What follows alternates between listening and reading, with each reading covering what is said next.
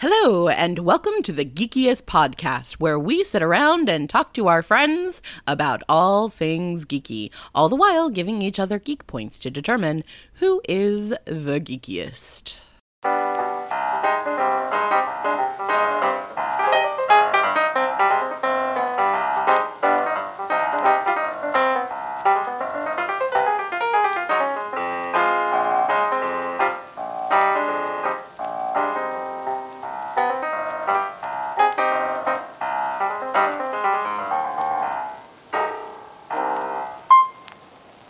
Welcome to the Geekiest. My name is Joseph. My pronouns are he, him.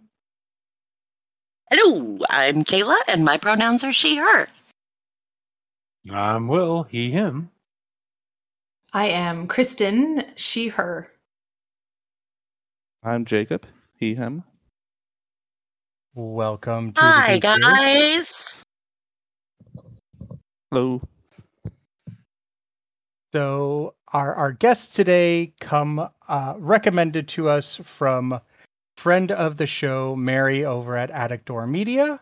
So Hi, Mary. And uh, we love I- you, I- Mary. we love you, Mary. We And love I, Mary. I feel remiss that uh, we we took a couple weeks off to uh, get over having had COVID recently, uh, and I feel terrible because we have not uh, we haven't had really a chance to talk about uh, incident report issue two uh, being uh, up on Kickstarter. Um, and for fans of the show, they'll remember that our very first ever guest was Mark from Yep. uh, from Attic Door Media as we were uh, promoting the first Kickstarter. So, uh, Ah, that's so cool. Yeah, yeah. And then we've had CC on, and then we had the one day we had Mark, Mary. We- No, we didn't have Sip. Sippin had his own show. We had Mark and Mary on, and then we the, then we we talked with Sippin. So we've had all, All of, of them. Attic Door. That's so cool. Oh my gosh. Yeah. Yeah, they're Yeah, great they're- people. And they have shuttled great people to us, so we are very appreciative. Yeah. Welcome to the show, guys. Thank you so much. We're so I'm excited to be here. I guess I shouldn't speak for Jacob, but I Oh, I was just gonna say that we're gonna break the storied tradition of bringing great people. Oh. no. No, Uh, sir. Uh, just by the just by the act of you you both uh, uh, co-authoring a book, I, I think you you've already landed yourself in the great people category. So oh, thank Uh, you. not many folks not many folks get it done these days. So let's uh, let's celebrate Yep. those who do. Yep, I've been trying for years and haven't been able to do it yet, so kudos to you guys. And we want to hear all about it. Yeah, it helps to hitch yourself to someone who does most of the work. So that's why I brought Christen on. Was that the key? That's what I'm doing wrong. Uh, that's funny. I you're just so funny because I Jacob I feel like it's implying that I do most of the work whereas like I just play. Like he's uh not to jump like right into it but I feel like he does the hard work and he does all the stuff that I don't want to do and then I just get to go play. Um and that's how the book got written or is getting written so doesn't Okay, even really feel like work That's very cool. No, I mean partnerships are made of all sorts of balances and things like that. So, hey man, if he gets it done, that's what Right. works. Note to self, find someone to do the hard work. right That's waiting So- for Will so- to speak up going. I thought that's what Joe did. yes, that's what you that's what you do. It's your job. Um but not when it comes to my book. But anyway, um so so what how did how did you two meet? How did this happen? How did the the the great dynamic duo happen? Well, so Jacob and I have been friends since uh, well, he was he constantly reminds me that he was leaving high school. I we're about four years apart, so uh, I was just getting into high school, so I was freshman and he was graduating senior. Um, and but we met at a church. We were going to the same church um, because of a mutual friend brought him to the church that I was going to, and um, so we just we like I remember I my first memory of them was them standing in a circle, just a group of guys standing in a circle debating about Star Wars. And I was this Oh. lonely little girl in a corner with my little notebook writing angsty poetry. And I didn't have any friends. And then I heard them talking about Star Wars. And I was like, I can talk to people about Star Wars. And they said, I remember they insulted, I think they were just insulting one of my favorite characters. And I was like, well, I cannot stand for this. And so I marched up to them and just injected myself into the conversation. And I think ever since then, we've been friends. That's amazing. totally. It's. That's uh, that's you must defend your Star Wars loves. And and who was who was being insulted? Just Qui Gon. Uh, they were making fun of Qui Gon for going down to Darth Maul because I think Episode One had just come out, and I was like, "You can't." Well, no, it hadn't just come out. We were in high school, um, but uh, they they were yeah they were definitely making fun of Qui Gon for having gone down to Darth Maul, and I was I had already read the novelization and was reading the or had already read all of the Jedi Apprentice books, and I was like, no, no, no, no, no, no. There, there is a reason he went down. It explains it very clearly in the novelization. I'm sorry that you didn't understand, like you didn't absorb all of this in the movie version. But look here, Well done. yeah. And then we just, I don't think the conversation has ever really stopped.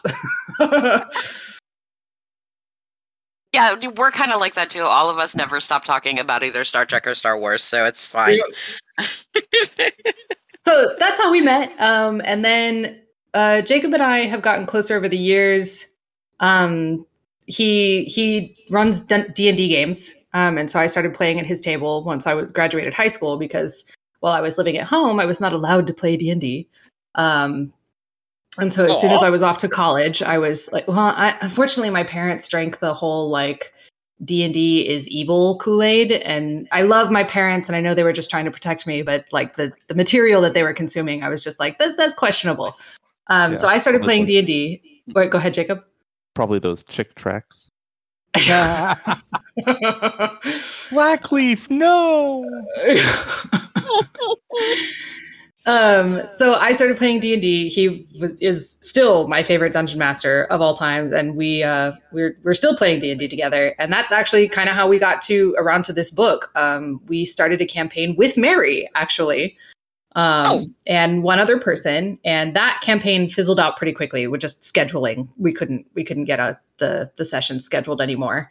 Um but that character that i started in that campaign i was like hey I'm actually really getting into her backstory and this character. I was like, can we can we please try to keep going? We'll find new players. And he was like, yeah, okay, I guess.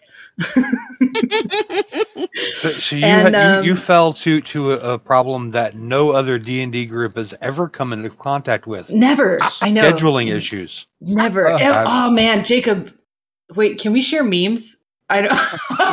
I know we can't share memes with uh, the the the listeners, but he sent me this amazing meme. Well, he sent it to our D and D group actually, or in our Discord, um, and it was a, a meme with. Uh, did have you guys seen Sandman? yes. Yeah, so it's the uh, it's the duel, uh, the face off between Morpheus and uh, Lucifer, and he says, you know, I am the DM, life creating, world creating, and then Lucifer says, I am scheduling, and it's and then Oh. it's him like all cold at the end of the end of the universe. I was like, yeah, yeah, Mhm. Oh my god, that's the best. I love that. yeah. That's totally a Fantastic. geek point. Jacob shares the best memes. So, He has the- Please, please uh, share it that with us, and we'll we'll post it on Twitter. Hell yeah. Oh, yeah. Uh, that that campaign fizzling out was probably my first campaign uh, or group that did fizzle out because of scheduling. Because I only ever played with our core group of friends growing up, and the scheduling was very easy because we all basically saw each other every night. Oh wow. Yeah, those were like the six to nine hour D and D sessions at Oh, Jacob's yeah. house. Yeah, Ah. with pizza and Oh yeah. God, I We miss talking about- those. Right. talking about that yesterday, actually. The uh, you know, They arrive at three in the afternoon, stop for some time, something to eat around six, keep going until midnight. Yep. Yep. Yeah. Yeah, Uh, Yeah. definitely we miss those days. We had something called Gunther Fest, which was a, a 48 hour uh, marathon of games, uh, including D and D. Usually, we'd start on like a Friday and then uh, ended on Sundays. bunch of pizza and soda and whatnot. That's amazing. Ryan always wanted, always was trying to get us to do that. And there was just, I think, so a buddy of mine who's also my, my favorite DM ever, um, he moved to Colombia for, for about a decade. Oh wow. And he, and he used to try to, he's like, oh, come on down and we'll just, you know, things so cheap, you know, food so cheap, whatever, and we can just like just sit around and play D and D the whole week. And I was like, uh, I'm not going to fly to a whole other continent to sit inside a apartment or rent it. No, he was gonna. He was going. He was like, oh, we could rent a a, a finca, which is uh, like a country house. He's like, oh, we could rent a finca, and I was just like, I'm not going to travel to another continent. Rent a house so we could sit inside and play D and D all day for a whole weekend. That mm, If you pay me enough, I might. right. All expenses paid. yes. Right? Then I'll do it. Hey Oh, Joe, that's the thing. You could you could absolutely say, "Hey, hire me to run your game." Um, I'll go. There That you is go. true. Yeah. true. I would- there you go. So you I'll- guys met I'll in let high you know about that. Uh, so you guys met in high school and, and formed this fast friendship and started to play D and D together. And you said that Mhm. this is how this is how the book, the story for the book, came about. Well, yeah. So the the campaign that Mary jumped in on, uh, and that character that I was playing, um, I started to get really into her backstory once COVID hit because I'm a performing artist, and so I love, um, you know, getting cast in new roles and then doing all of the character development within those roles. Um, and once COVID hit, live performing was not happening. Um, yeah. at all and so i was missing that very like very very deeply um, and uh, i had another opera singer friend who was getting into d&d as well and she was talking about how she was getting all into her character's backstory and so i was like oh maybe that's something that i can do so i started to flesh out my character's backstory uh, like crazy like uh, there was an just, just all the memes all the memes there's this like you you see like war and peace tome uh, amount of writing. It's like, okay, one character's backstory, and then you get like three pages worth of DM notes. Um, they they have definitely sent that that meme to me um, because I just I, I kind of went crazy. I just started fleshing out my character. Uh, she's a half elf, so you know I asked myself the question, okay, so how did her parents meet? Um, and then the world kind of started to spread from there. Um, I kept asking Jacob questions and he kept giving me answers and I was like, okay, great. And then I would just go back to writing. Um, and that's, that's, that's where it started. Um, and, you know, a couple years ago, we, my husband looked over my shoulder at my laptop and he was like, those look like chapters. And I was like, what? Like, cause I had grown up in high school, you know, I, I was a straight A student, but I hated writing. I hated formal writing. Hmm. Um, and I hated my writing classes. I hated my English classes. They were just felt so hard and the rules felt so arbitrary. And I was like, I'll never be an author. Writing is just not my thing. And over the last decade or so, I have come to discover that I'm very good at writing. I love writing as long as I feel like I get to write in my voice. Um, and uh, so I just kind of let myself do that during COVID. And then at some point, I was like, "Hey, Jacob, will you will you write this with me?" Because he was always writing it with me anyway. But I was like, "Do we want to? Can can we do this together? Let's do this together." Um, and thankfully, he said yes because, like I said, there are things about book writing that I feel should be done, and I don't want to do them. But Jacob thinks they're fun. And so I'm like, please do them for me so that I don't have to. Um, and likewise, and likewise, there are things that he does not want to do and that make no sense to him. And I think they're fun.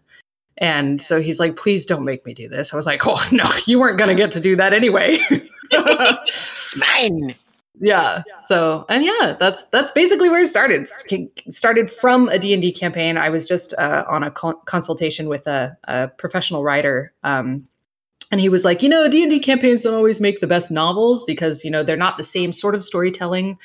Um, uh, and I, I was like, I totally agree. Jacob and I have both read the annotated uh, Dragonlance Chronicles, um, also written by Mhm. co-authors, um, and those have been that that was just such a helpful reference point, um, which I adored those books, and I'm so glad that Jacob, like, I think he just one day the book showed up on my doorstep, and he was like, "Here you go." That's Like, oh. outstanding. That's a key point. Yeah, totally. Book delivery. That's that is a geeky thing to do. I tell you what. So yeah, that's that's basically it. Very cool. Now, if I don't do my part of the job, I get, you know, the old ankle shackles and your laptop Ew, like trouble. Oh, at least at at least she's not standing over you with a stick. Ooh. Or Oh, I'm sorry. the, Did uh, I just give her ideas? I'm Oh, sorry. well, no. no, I I just worry that she's gonna watch Misery one day. Oh God! Oh, I look. Oh. Okay, I know what misery is about, and that's awful. And there's a reason I don't read Stephen King, except for The Dark Tower. I adore the Dark Tower series, but I cannot read Stephen King aside from that because it's miserable. Okay, geek point for being a Dark Tower pan, fan for damn sure. Um, I, I I understand that sentiment. I I I've read quite a bit of Stephen King. I I, I often say that I talk like Stephen King writes. Uh, Oh, because I, tend to, I tend to go off on tangents and then eventually find what yes. the point I was trying to make. I love Stephen King. He's a phenomenal writer, and we both just read his book on writing, and it, it just it's so good. Um, like there are there are things about our writing process that I'm noticing are already very different from his writing process. Um, and this other author that I'm consulting with, um, he he tends to be like they they call him like plotters and pantsers.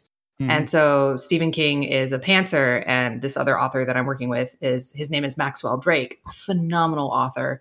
Um, he is a plotter, and so they're both kind of on the opposite. And it's it's it's it's neat to see kind of where Jacob and I fall on the spectrum as well, because uh, we you know throughout this process, Jacob has recognized like, well, as a DM, he's he's a pantser, like for sure. Mhm.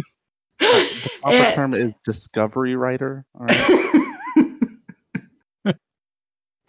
and as an author, me for sure, I am for sure a plotter. Like the other thing is though, and this is something that I appreciate about the the author that I'm consulting with, uh, Drake, is that he talks about plotting, yes, but um, once you actually start writing the novel, all bets are off. Like if you start to notice that, I like to think of them as like splitting time streams. Like like I loved the visual we got from the Loki show, right? When Hmm. there was that sacred timeline, but then just like the little splinters would come off and they would form. That's kind of how I think about writing sometimes because um that, there will be a nexus point where like a character can make a couple of different decisions kind of like in a video game um, but that it just completely changes the scene or like how how things will play out.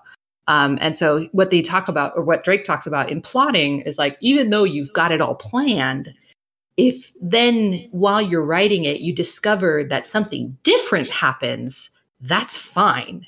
Then something different happens and then you just continue to plan but now you you adjust everything for that difference um, Mhm. and i think yeah Yeah, it's interesting when you're writing, no matter how much you think you know where you want the story to go, sometimes the story says, no, we're going to go in this other direction, and it just makes more sense, and you have to flow with it. Yep. Yep. And that's something that I pulled from, or I, I resonate with a lot that Stephen King uh, says. Um, well, you know, it shows up in the Dark Tower series, but I, Jacob was helping me, trying to help me find this quote. But he talks about how um, authors are, are conduits, right? We're discovering worlds and we're discovering stories. We don't create this stuff. This exists somewhere, and th- we are the conduit for writing it down. That's very much how I feel um, I don't I don't really feel like I'm making this stuff up. I just like no, I'm this is I don't know. There's a world out there called Urda, and we're just writing down the stories. hmm You're just channeling it. Yeah, exactly. hmm I've heard just about every author that I I have read and admire say something to that effect. Yeah. that that good stories they, they just come to you. You you just channel them, and I think that's really kind of beautiful and interesting and fun. hmm So so what is the plan? You've got this book. Where are we going? What are we doing? Um. she- Well, she's so- the plotter, so Go ahead. I guess she probably has a plan. I, I'm just doing things as they come up day to day. well, mostly because I'm like, hey, we need to do this. Can you do it? And he was like, sure. um, so the plan is, well, originally we were writing this as one book. Um, and we got to the end of Act Two of b- what we thought was the one book, and Jacob took a look at the word count and he was like, this is its own book. And Oh. I was starting to get that sense as well that, uh, and the the consultation that I just did, um, he was like, "Well, you have to make sure the word count is irrelevant. It does it have a beginning, a middle, and an end?" And I was like, "Yes, like all three acts have a beginning, middle, and an end." Um, there's just there's just too much content there for one book, in my opinion. And um, so now we're doing the work to, uh, uh, well, we're finishing book three um, and we need to go back and expand book one. And so right now the plan is what we're doing is we're actually releasing the chapters for free on our website um, that anybody can just go read. They're also on Wattpad um, because I really like the comment system on Wattpad. And uh, uh, so we're releasing the chapters, and anybody can go read them and tell us, you know, what do you like, what do you not like, what do you want to see more of, um, what do you want to see less of? Um, where do you want us to expand? Because like we've got our ideas. We know what we want to flesh out in the world. Um, but you know part of it is just like you know what do people what do people want to see?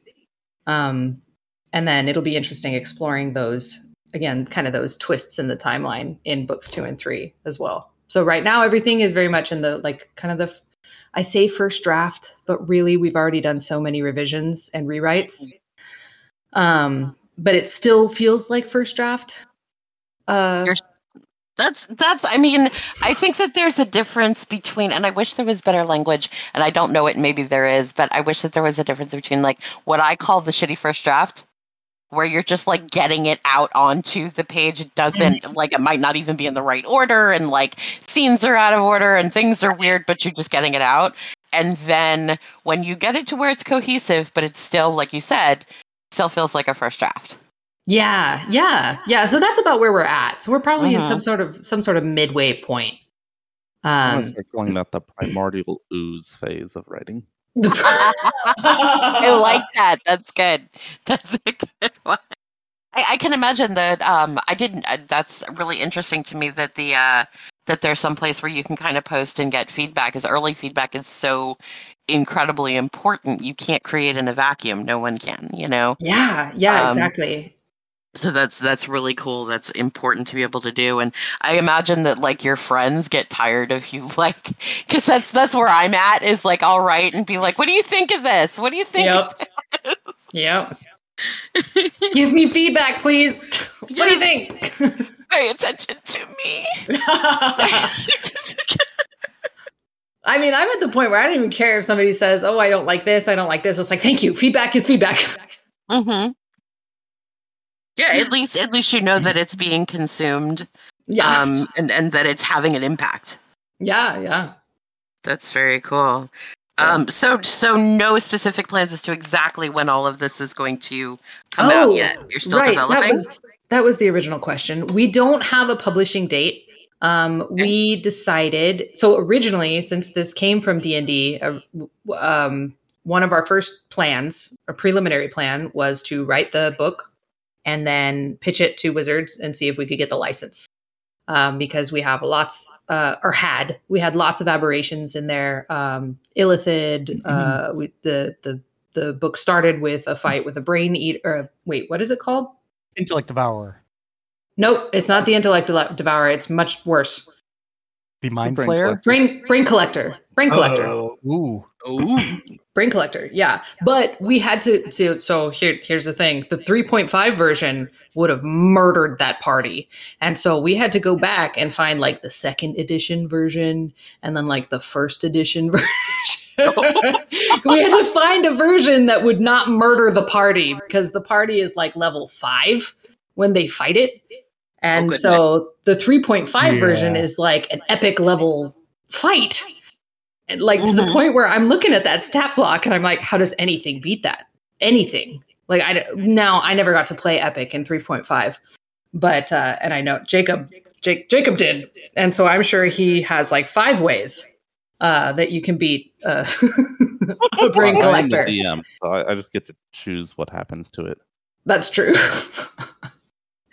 um, but so yeah, at first uh, we were gonna we were gonna do it all in uh, you know D and D setting, uh, but then we already had some changes uh, that we had wanted to make, um, little adjustments, uh, maybe to the magic system, or oh we want to change this, or we want to make little changes, and then we got to the point where it's just like let's actually let's just we're gonna move away from D and D completely, and uh, we're not gonna go for the license. So Jacob is phenomenal at creating homebrew monsters. And so that's what we've been doing. We just he we went through and redesigned all of those fights, all of the encounters, um, and uh, just uh, making even more adjustments adjustments to like the magic systems and stuff, like very detailed.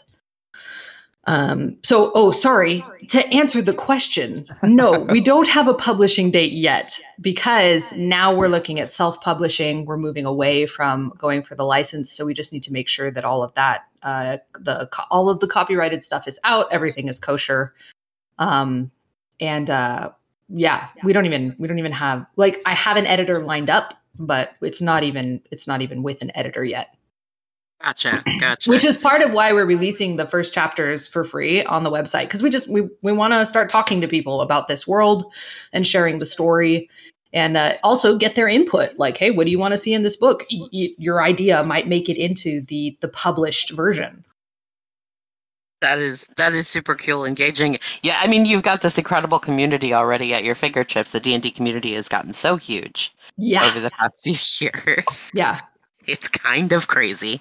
yeah Uh, yeah um, but as someone that world builds myself, um, it's interesting because as much as it is cool to be able to take what Wizards of the Coast has provided and create a story, um, and what we of course all as as DMs and players have done that. Um, but I think there's something really special in being able to take that concept and and create something that is your own. Um, and and the things that come out of that, uh, just like we talk about, you know, when we write stories, we're channeling we don't even expect or or almost uh, in my experience uh, realize until you start creating things of your own how special they become and how interesting they become along the way. Yeah. Um, so I imagine that that process, and if you if you want, Jacob, since uh, you have been doing that, if you want to talk to us a little bit about that process and the things that you might have discovered on the way, we'd be very interested to hear. Oh, now I need to talk for a while. No, um, Surprise! uh, it's uh, so I've been running Dungeons and Dragons since I was, you know, 11, 12 years old in junior high, and there was no one that introduced me to the game as like uh, you know, an older player or you know, this is how you play. My brother mentioned it to me and got me the, the books, and then I read them and, and just started doing what I could. And you know, that back then there wasn't really internet that you could go to and uh, you know find tips or uh, learn what to do. So it became a more organic process of rather than finding these settings and then trying to work these games and I just had to make up everything, and it became very improvisational. So my process is very uh, it's not planned at all. I'm not a plotter. I, it's discovery, and I uh, come up with things based off of um, what's happening in the moment in the, in the game, and then that will make its way into the book information, the background, and I think that for the most part, what I find is that when how do I say this? So I look for strangeness mostly, and that's what I like to to play with is odd, uh, just the oddities. Christen will come and ask me some question about the the world, and I'm like, well, what do you want to do? And well, you're the DM. I'm like, oh, this is your question. Like, this is the point that, you, that you're writing. So what's what's going on? I, I need some background information myself before I just make an executive decision on on what's going on. So it's not, you know, I don't sit down and and and uh, sketch out these things, but instead, um, it just comes naturally. I guess I guess that that goes back to the Stephen King quote. It it kind of just flows out at random times, and I just have to be careful to write it all down before it goes away. Mm. hmm What about That- when you're designing a monster though? Because you Well- design monsters regularly. Yeah, and do you remember the the harvester conversation? And uh, we needed to we needed to to swap out the illithids, the mind flayers, because copyrighted. And so it's like, well, what can what can uh we swap out that's different but has the same sort of vibe? And I didn't plan it out, and it was just a quick question from that. These uh, creatures that they have some similarities, and uh, they're called harvesters because they take the the bodies of humanoids and they'll remove limbs and or not limbs. They'll remove organs and fit new things in that were more um uh what is it more to their design and and they have this strange uh, tentacle appendage that attaches to the neck to give them their thralls and they eat where they they eat babies because they're delicious but none of that was like I didn't sit out and sit down and uh, you know think about that. It just sort of came out that night when we from that one question. There's some other things too, but it's uh, you know off the top of my head. I don't want to go back to those notes. That was a while ago. The harvesters are truly horrifying. And when he finished, like he finished sending me that, and I was like, "Did you like? Did you just come up with that?" He was like, "Yeah." Uh, what? like how, how? How? Also, gross. Yeah. Like, I hate those creatures. Like they're so gross. Um, and they could they come up a couple of times, and it's just like, oh my god, what? How Wow. how do you do that? Um, so I think Uh. like for anybody who might be, I think something that has helped us work very well is that Jacob is very good, or I ask questions. And I'm very good at asking questions, and I keep asking questions. Jacob is very good at answering questions since he works really well on improv and and like off the cuff, and that's kind of help what helps spur his creativity. Um, and but yeah, I think I think that's that might be part of why this partnership works, or one of the aspects of something that helps. That's that is super cool. That's that's kind of what I was thinking about is like the whole um creating monsters and whatnot and creating new monsters and you know how that that process comes about. And it's interesting because you are like taking from because you had already the D&D thing, you're already taking from that and kind of uh you know flipping them twisting them around a little bit and stuff like that has have you created any new like not things that have nothing to do with uh with d&d monsters Oh, sure. Um, let's see. The oh gosh, uh, yeah, the harvester example. That was just because of that one question, and, and like Christen said, we want to swap out the things that are copyrighted, Mhm. make sure that we have something more unique. But um, with aberrants, it's or aberrations, you know, that because they're they're strange, you get to play a lot with them, and so um, one thing that that we have, and this isn't as fleshed out because it was sort of a side thing for for another character over um uh, play by post, but there's a creature out in uh, what we call the wastes that um it's after uh, body parts, but it doesn't matter what they are. It's just wanting to incorporate things into its own form. So uh, when it was encountered by this uh, by the character, it was asking for fingernails, and that's all it was saying. It was have this uh, strange because it doesn't have the the proper um, anatomy yet to and uh, to both formulate sentences, but then to convey them. So it's just asking for fingernails, and uh, you know, looking at the th- creature, you see it doesn't really have any yet. So um, it has eyes on on stocks, And so this creature is basically just an absorbing thing that's out there, um, trying to find other uh, living creatures and take them into its form. Wow. Okay, if I ever need advice on writing horror, I'm coming to you. Right? Oh, yeah. We didn't get to uh, the, the the bad part of the harvesters, which is the reason they keep thralls, and why the, uh, Ugh, the fact yeah, that babies yeah, to let's, them um, delicacy. That's okay. We'll get to that in book two. Yeah. Yay! Foreshadowing. yeah. Oof. Goodness gracious. I thought Yeah. I was scared of the Borg. Jeez. Right. I think I think you get a gig point for that. Oh, thank you. they are I, I they are I don't scare easily. I really, really don't. And they are probably one of the the very few creatures that just terrify me. yeah. And I think and them and the um oh my god, their name just fell out of my head. Help me. Voyager, the ones that steal organs because they're The they have the Thank you, the Vidians. Um, sometimes words just fall out of my head. Um, but when listening to you talk, it, it kind of hit with me that like it's all that same sort of like body thief, body stealing, body part stealing type of thing that is so visceral when you bring that into a story. Um, Mhm. That's oof. This he said fingernails and like my whole body got goosebumps. So it's just like Ugh, yep. So so geek point for the horror there. That Yeah. dude, that that's that's some that's some scary shit right there. Yeah. And some of those elements are in the book. They're not from me. They're all those are you can thank or blame Jacob for those because I don't go. do horror.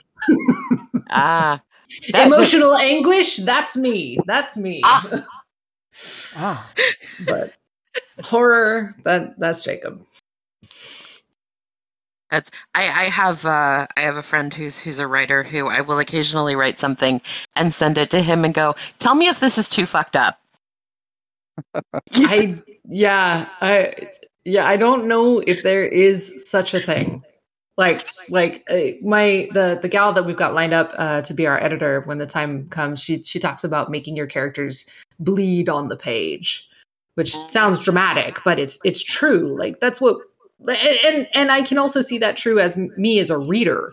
Like I I want to see the struggle. I want to see their I, w- I kind of want to feel what they're feeling and i want also you know then you get to you know feel the payoff at the end as well um Right. There's no story I- without conflict. yeah yeah yeah and there's something about that ringing uh w-r-i-n-g-i-n-g uh that is just has always been so attractive to me which i think like helped me as an actor um because i definitely didn't shy away from that. And i definitely don't shy away from it as an author either. And i, Yeah. I think some some writers do. They just aren't willing to put their characters through terrible things because they love them. And i do love my characters. Um but that doesn't mean terrible things don't happen to them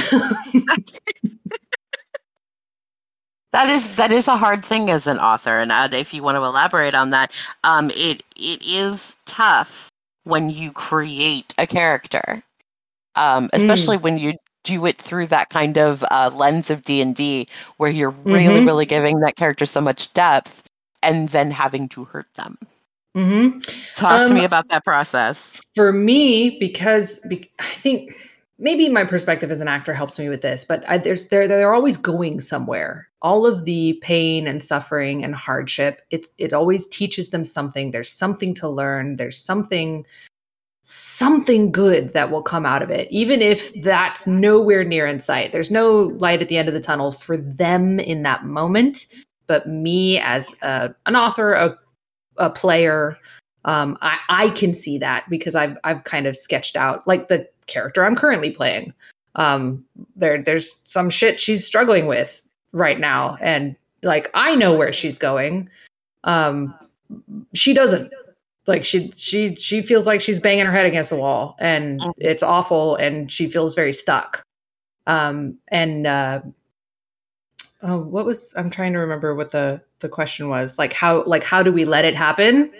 like talk talk to me about that process of like having to hurt your characters and and and all of that. Like that's that I know that that's a very uh, personal thing. Yeah, so it kind of goes back to that feeling like I, it um f- feeling like I'm not making it happen. I'm just discovering that this is what happens. Right? So like the Mhm. kind of the whole story, right? I don't feel like I'm making this stuff up. I feel like I'm discovering it and s- sometimes that means you're discovering this terrible thing happens to these characters. And and and it is my responsibility as an author to record these events and what they're going through accurately um, because otherwise like you don't do the story justice and you're kind of cheating. You're cheating the characters you're cheating the story you're cheating the readers. Um, and it's it's it's it's rude. So as like As the Go DM, ahead. it's my responsibility to inflict that on your character. So. Right. And put them in terrible situations. Um Yep.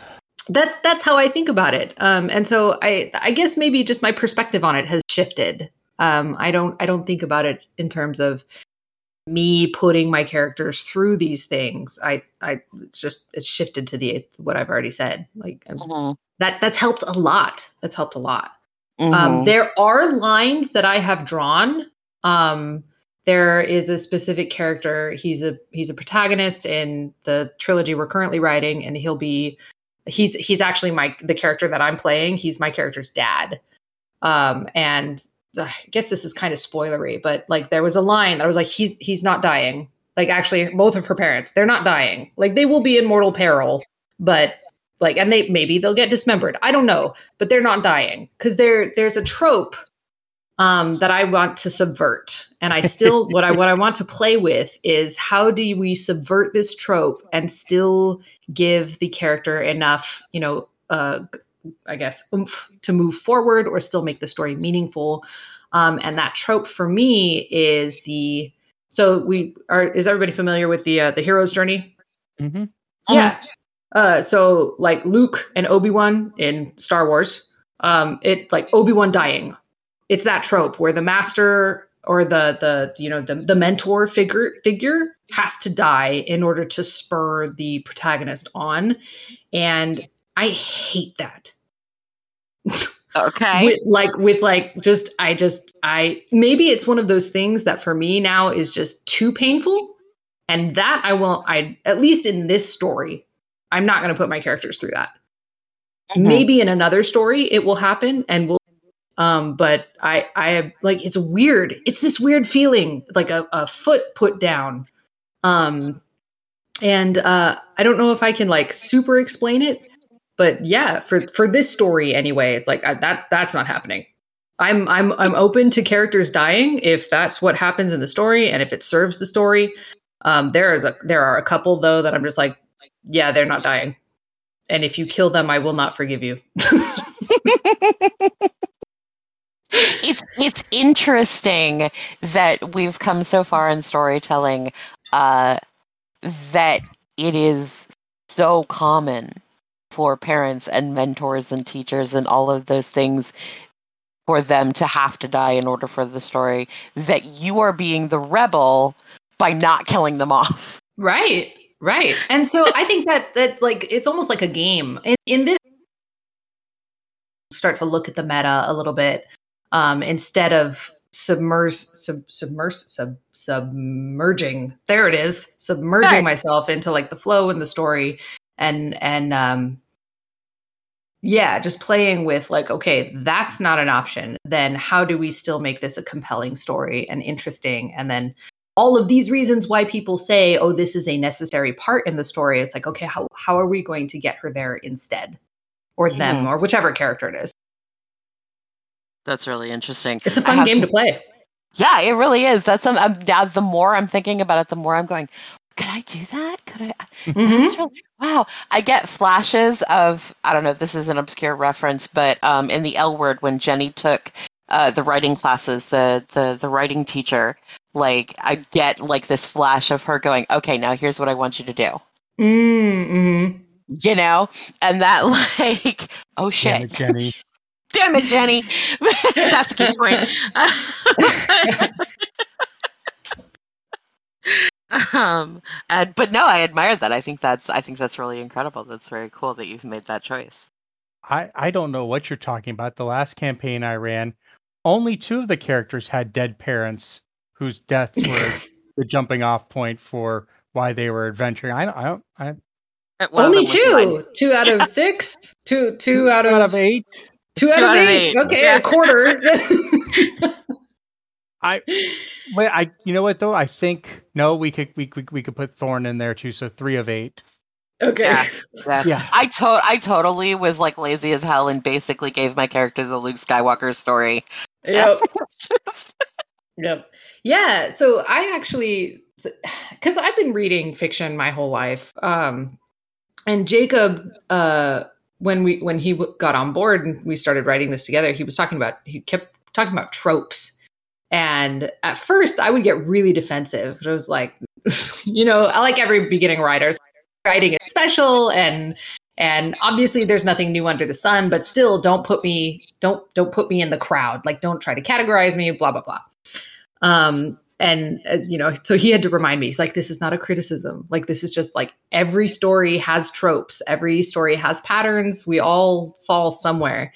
And so throughout the last like two years um it's been really fun now um identifying the tropes and then deciding do we want to lean into them or do we want to subvert them um, or just let them be um, Mhm. let them play out and one of the tropes that uh, well um, the the trope that we're for sure subverting is the, the death of the mentor but the the trope that we're leaning into is called uh, jacob was the one who told me about this is called our elves are different Mhm. Um and uh we have been i just it's been so much fun. It's just been so much fun making you know we- we've got some some of the elves are you know the typical they have some of the like tolkien-ish kind of vibes uh, but then other elves are just like com- like so far off the the the i think the typical representation representation of elves that i just like it's just so much fun I've, I've Mhm. had a blast playing with just diversifying the elves. Oh yeah, I love taking characters that everybody thinks they know and just like making them completely different. I think that's why I gravitated towards Drew Hayes' work uh, when he was Mm. alive and doing Poison Elves because they were so different from like Tolkien Yeah. elves and things like that that we've Yeah. seen before. They were like these heavy metal, tall, long-eared, kind of weird, and it was just like it was so much fun to like see elves in a different light. Yeah, yeah, yeah. It was very cool.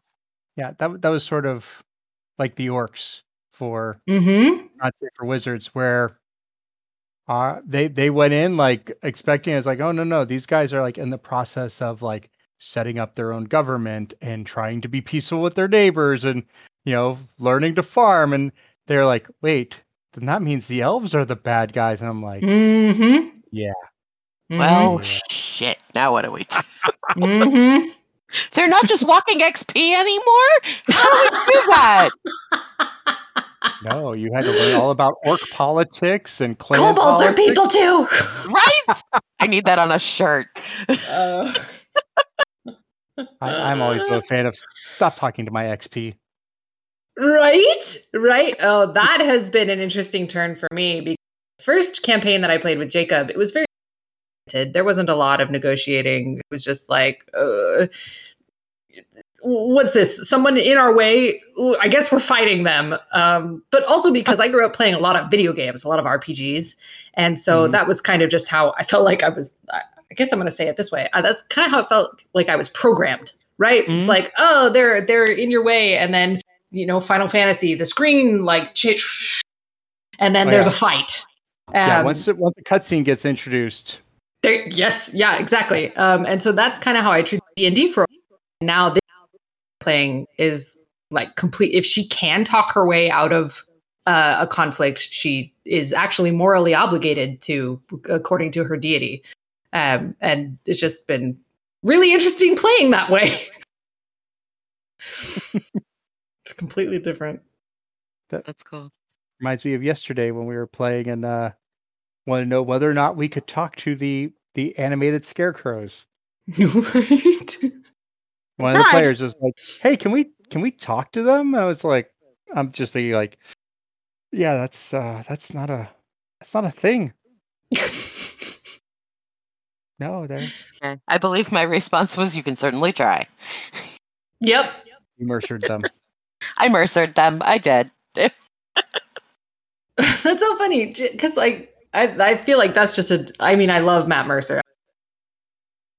Uh, something DMs say because I feel like Jacob's been saying that for years. Yeah, no, it's not Yeah. original to Mercer by any Yeah, by any it's my- means. It's my favorite DM line though. It's like, "Can I do this?" Like, you can certainly try. Sure, let's let's roll and see what you get. Yeah. yep. He added the certainly. I never said that. Ah, okay, Oh, that's okay. the difference. It's the adverb. oh goodness. the dreaded Oh. adverbs. Usually with a shrug. Yeah. That really seals it. oh yeah. Then then the the indifference is what scares them. Yes. I can uh can attest as as somebody who's only ever been a player. Just like, oh wait, what? Uh, oh no. Yeah. Fun ways to scare your players. yeah. Well, Oh yeah, back in the old. I remember fun ways to scare your players. We, you know, uh, in person had the map rolled out, drawing out the the the room, and um, I placed a large black dragon in the the middle of it, and these were first level characters, and it, so immediately they're like, "What?" I'm like, "All right, so that represents the the statue of a dragon," and then we went from there. Oh, boy. that's that's sort of like the uh playing the opening of uh the the hoard of the dragon queen and it's like first level character you run along and there's a adult green dragon flying overhead and it's like ah Excuse me? i'm gonna go back and be a dirt farmer i'm uh i have i have made a mistake i should be back on the farm digging out potatoes or something 'cause- right?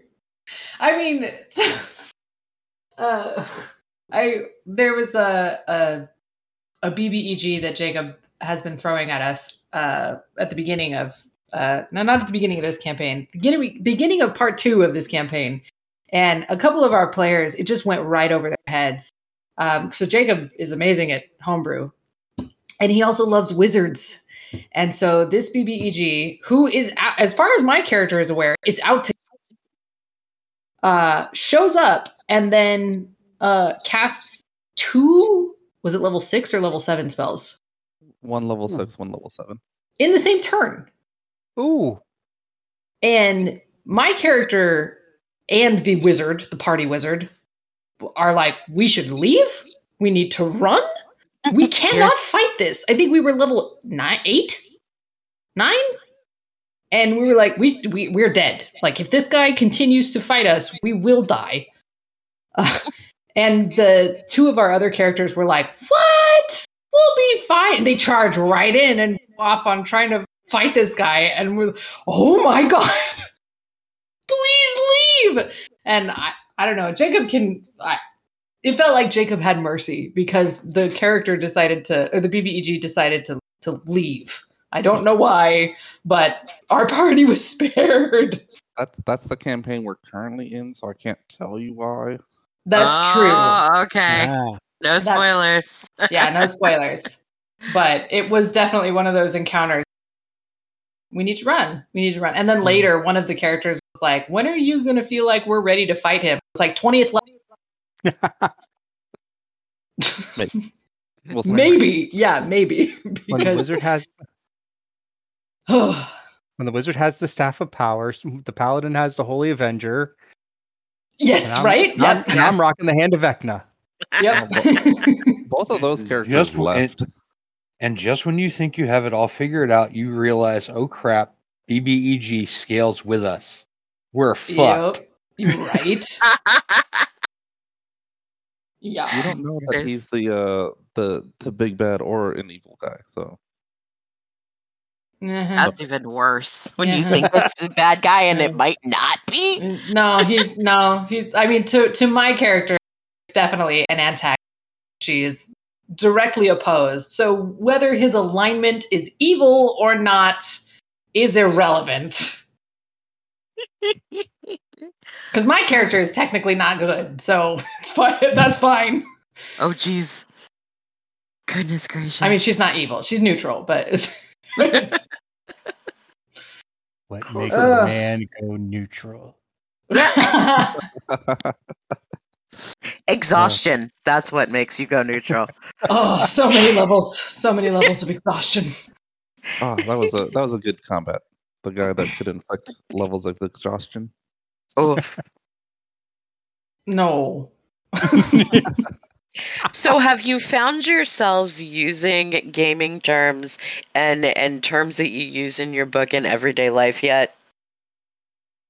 Ooh. Oh, um, I've asked people if they grok things, but Oh yeah, absolutely. Well, Geek yeah. point for that, by the way. Heinlein Yeah. reference. That's don't get those too often. Right? I I like that. That is such an amazing word, and the the meaning of it. It was like as soon as somebody explained it to me, because I actually actually haven't read those books. Um, but uh, one of my friends was explaining it to me, and I was like, "Oh my god!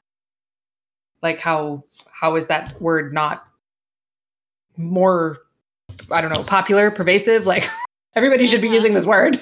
Seriously, it's it's a very good word. Yeah, I don't know if this counts, but our uh, welcome mat says, uh, "Welcome to our home. Roll for initiative." That was Yes. from Christen. Yeah, That's amazing. I've seen that mat a couple of times and I keep looking at it going, we really need that. I I love it so much. It just makes me smile every time. Um, Mhm. Which is, you know, you you need those little things. Uh, Um, so far as like terms that we use in the book, like Jacob and I will do this thing where, well, I don't know if Jacob does this as much, but um, I have definitely started doing the Harry Potter thing where with our elves because they do have such distinct personalities um, even as like the separate cultures. And so I'll look at something or we'll watch something and be like, ha, that's totally the Fie scene, or ha, that's totally the lie scene, or you know, something like that. And I'll be like, oh God. Oh, I I know, I know. I think that that's cool. I I spend my entire life looking at every person that I I encounter in person with and deciding what race they are. So it's Right. Race from D and D. Just Yeah, yeah, that. oh yeah, yeah, yeah, yeah. what where, what what background they are from D and D. Thank you, thank you for correcting my language. I'm old. Um, I just said let's get canceled. right, we Yeah. do not need to get canceled. um, but uh, yeah, no, I do that all the time. People come into my shop and I'm like, "That's an elf. That is totally a gnome."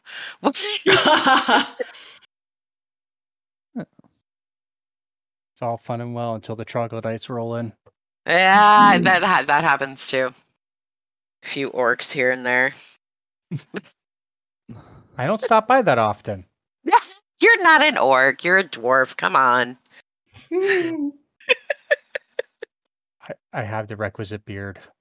Yes, I do. yeah. I think I do that more with classes than than with the the different like races for D and D because like Uh, my personality. I mean, we all have our like archetypes, right? The ones that we we love, know and love. Like Jacob is a wizard. Um, my first character was a rogue. I love rogues, and my second character, not second character, uh, rogues and rangers. You know the the um, Mhm. more dex based characters. I pretty much will not play a character that has a low dex. gotcha. I haven't done it yet. I haven't I haven't been able to make myself do it yet. I've I've been playing with um uh making different characters with different dump stats and then playing that in character. Um because that that's been a lot of fun, but I have not managed to get myself to sacrifice dex yet because for whatever reason I'm like that has to stay. that says about me because my current character is a sentient banana. I, I, I was gonna. You had my curiosity. Now you have now you have my attention. Right, there we go. Uh, you, you need to elaborate on this, sir. Oh well, I mean, he was the last of his bunch. The rest were eaten by gorillas, so he's on the run. Uh, he also wants revenge, but it's kind of a double-edged sword because he's running from him, but he also wants to get revenge. And uh, he he's uh he's got uh arms and legs because otherwise that's kind of difficult. But he casts Mage Hand and floats around by using it to hold himself up. Yeah, this is not a medium sized at uh, medium as in the the the D and D size category. Like it's not medium sized banana as in human sized. Like it is a small, tiny creature. His name's Mr. K for potassium. Oh, that's a geek point. That's I wow. Take, I didn't take even see that one coming. Yeah. I, I- I I will date myself. My first D and D character was an elf uh-huh. oh, when elves were classes. when they were both your race and your class. Oh was- my gosh. Crazy.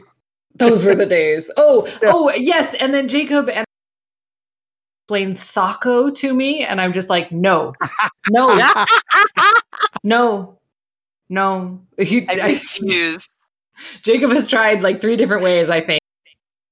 I was like, Well, I it- it- it- in comparison to having to check one of however many charts to see whether you hit or not, don't. Was like just it was revolutionary.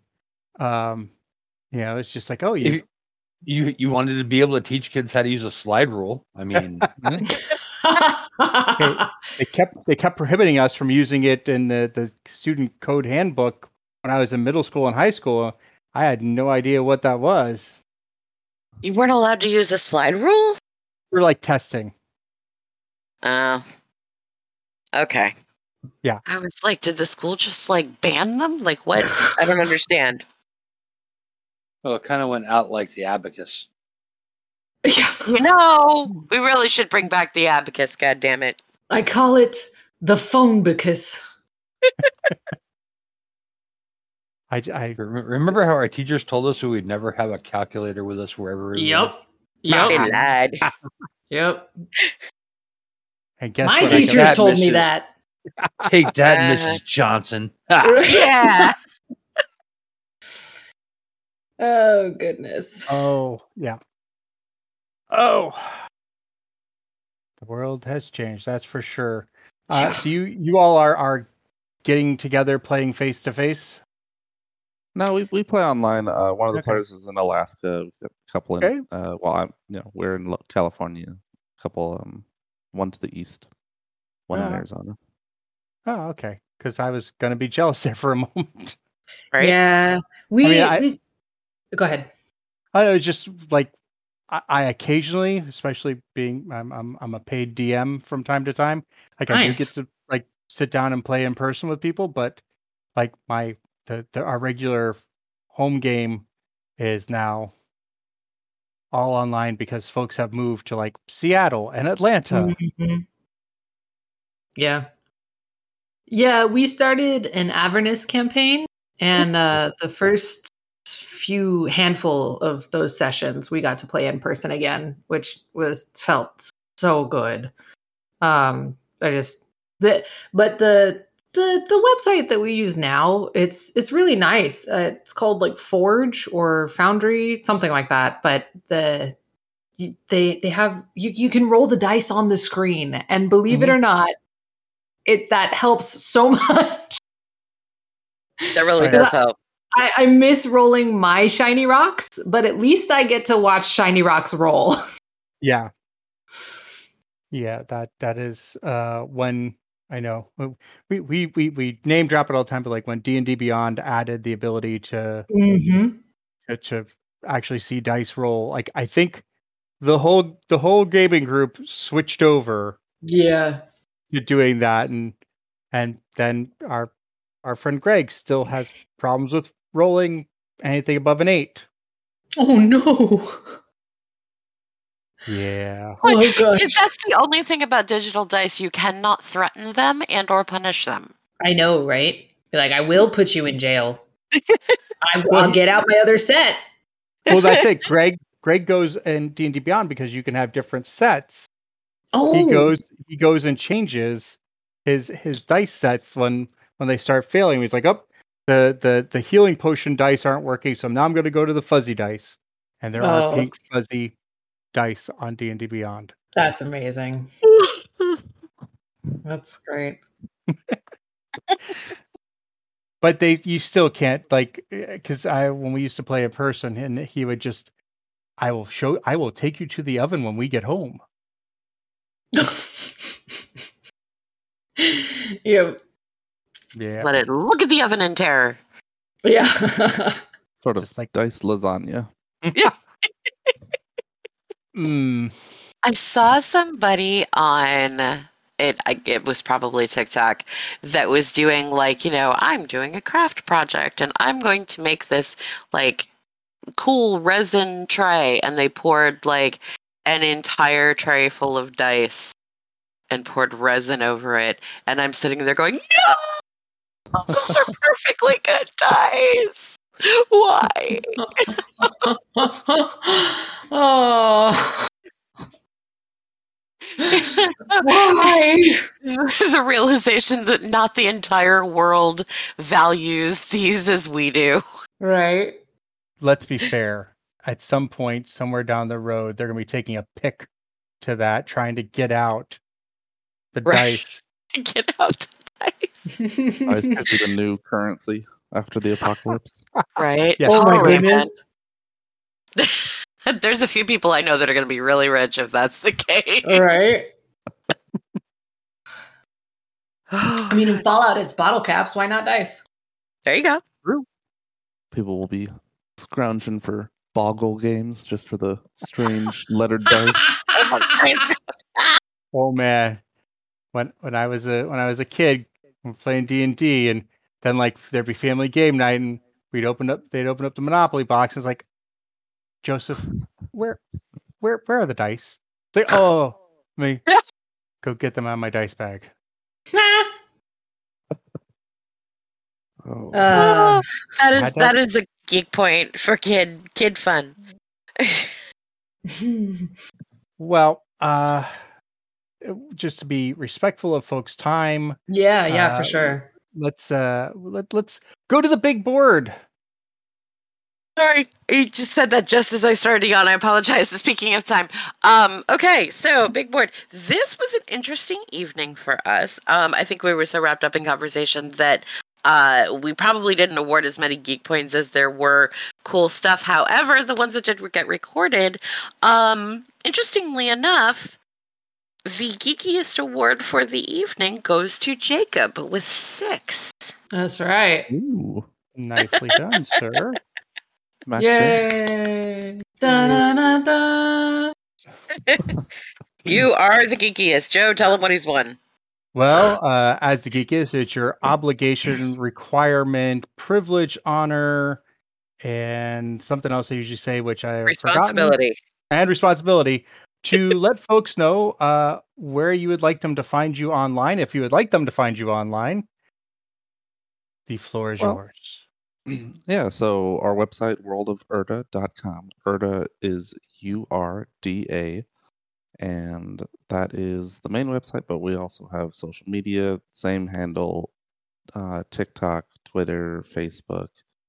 The only one that's different is Instagram, which is has a one in front of it, and that's because when I tried to register it for Instagram, they told me no, Rude. and now and now that username is blocked. Goodness. yeah, and uh, we do have a Patreon. Uh, we're looking to make this more of a uh, ability to do more. Uh, what is it? More invest more time into this, as well as pay for things like artwork and pay the editor. oh, yes. Uh, with with the Patreon will be things like uh, lore that we're uh, developing, as well as some of the maps that I make for our online game, and some maps and you know that I don't make for the online game or that don't make it in, and and there's some other things as well. Bonus that's- articles. Bonus articles, yeah. Uh, Chris could probably uh, expand on that. So I'm drawing a blank, but yeah, that's where where we can be found. Okay. I Uh, totally just followed you on TikTok. Yay, thank you. it's going to be under my company name, so you'll see Secondhand Goddess. Ooh, I love it. Thank you. Love it. Yeah, you can see our dog on TikTok. Uh, Yay, puppies! yes, she is a puppy. She's three months. oh Well, my goodness. Yeah, three months old. puppies. I, I love Uh, puppies. I don't think we're going to have a puppy anytime soon, but I love puppy. Yeah. She was chewing on a paper towel roll earlier. Yes, she was. Oh my goodness. Yes, she was. and I was in a meeting, so I couldn't take it away from her. Oh no! Oh no, I mean during this conversation. Oh, Oh, really? Nice. We have uh, we have an older girl, but she's a lab, and and uh, labs are kind of Ah. puppies forever. yeah. Um, so she's still like pulling things out of the recycle bin and and yep. finding weird things and shredding boxes. Like it never ends. Wonderful. And uh, Christen, is there uh, any uh, other than uh, the world of Urda? Is there anywhere else folks can find you, or is No, that the hub? Yeah, that's all through the hub. Um, I do, um, well, I do like I- I'll be making the videos and stuff. Obviously, we're creating the. Um, I I had a couple of other social media, but I'm just not. I'm not really running them anymore. Okay. Um, so yeah, just uh, everything's going into World of Urda. It's a ton of fun. We're just having fun there, and the more the more the merrier, right? Absolutely. Yeah. Right, very cool. We look forward to uh, watching you guys progress. Yeah. Thank Um, you. And and hopefully we'll be able to talk to you again as you hit your milestones and find publishing and all of that fun stuff. I can't wait. Yeah. Yes, that would be that would be awesome, and I look forward to uh, you know uh, tuning into your guys' podcast too because this is a great time. So obviously, the rest of the episodes are going to be amazing. Uh, well, Hmm. most of them. it depends on how we were feeling that night. Um, I will, I will say the B. Dave Walters episode is really good. The James Introcasso episode is really good. yes, yes, they are both very, very good. Uh, Sweet. Dragon, Dragons and Elves and shit is probably my favorite. Ooh, Um, that we had, we have a friend who uh, has a, a PhD doctorate in uh, yeah in fantasy literature. oh my god, that is Right? so much. No, see, people think I have a cool major. But I would so much rather have a PhD in fantasy lit. Right? Isn't that insane? Yeah, go listen to his episode. It is Oh my god. Sounds amazing. Yeah, he's he's a super cool guy. If I wait a minute, I feel cheated. I didn't even could major in that. I I didn't either till I met Dan. actually, I believe Dr. Dan's. I think it's in, it's in a comparative literature, but he focused on Fantasy literature, yeah. yeah. But it, it-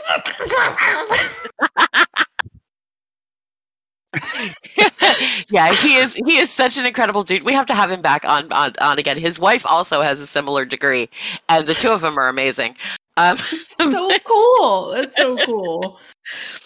for Oh, that's sure. Yeah, amazing. so check them out. Definitely um, will. You guys have been an absolute gem to have on the show. Thank you so much for Aw, joining thank us. You. So glad we could be here. Same. Yeah. Look forward to, to doing it again. Hi, I'm Christen Blair Horn. I am the co-author of The Bell and the Bow, set in the world of Urda. And next, you are listening to the Geekiest podcast. And up next is Geek News. well, that was uh, that was great to talk to Christen and Jacob. And now it's time for the geek news. Geek news. There's a new Star Trek series coming. Oh, Oh, Not the way you think.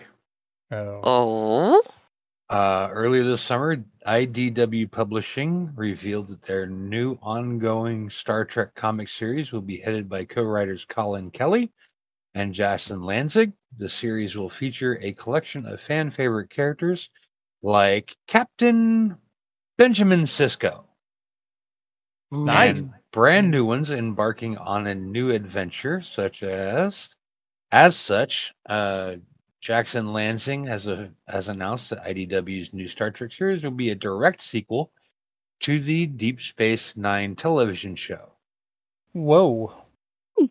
Uh, this new comic could answer questions that Deep Space Nine fans have had since the show ended. Uh, if you will recall, and uh, spoilers, I, I, I don't know if we need Yeah, to no. deal with spoilers for Deep Space Nine. If you um, don't know, sorry. What are you doing? we'll, we'll pause, pause, and go go watch the entire series. You can find it on Paramount Plus.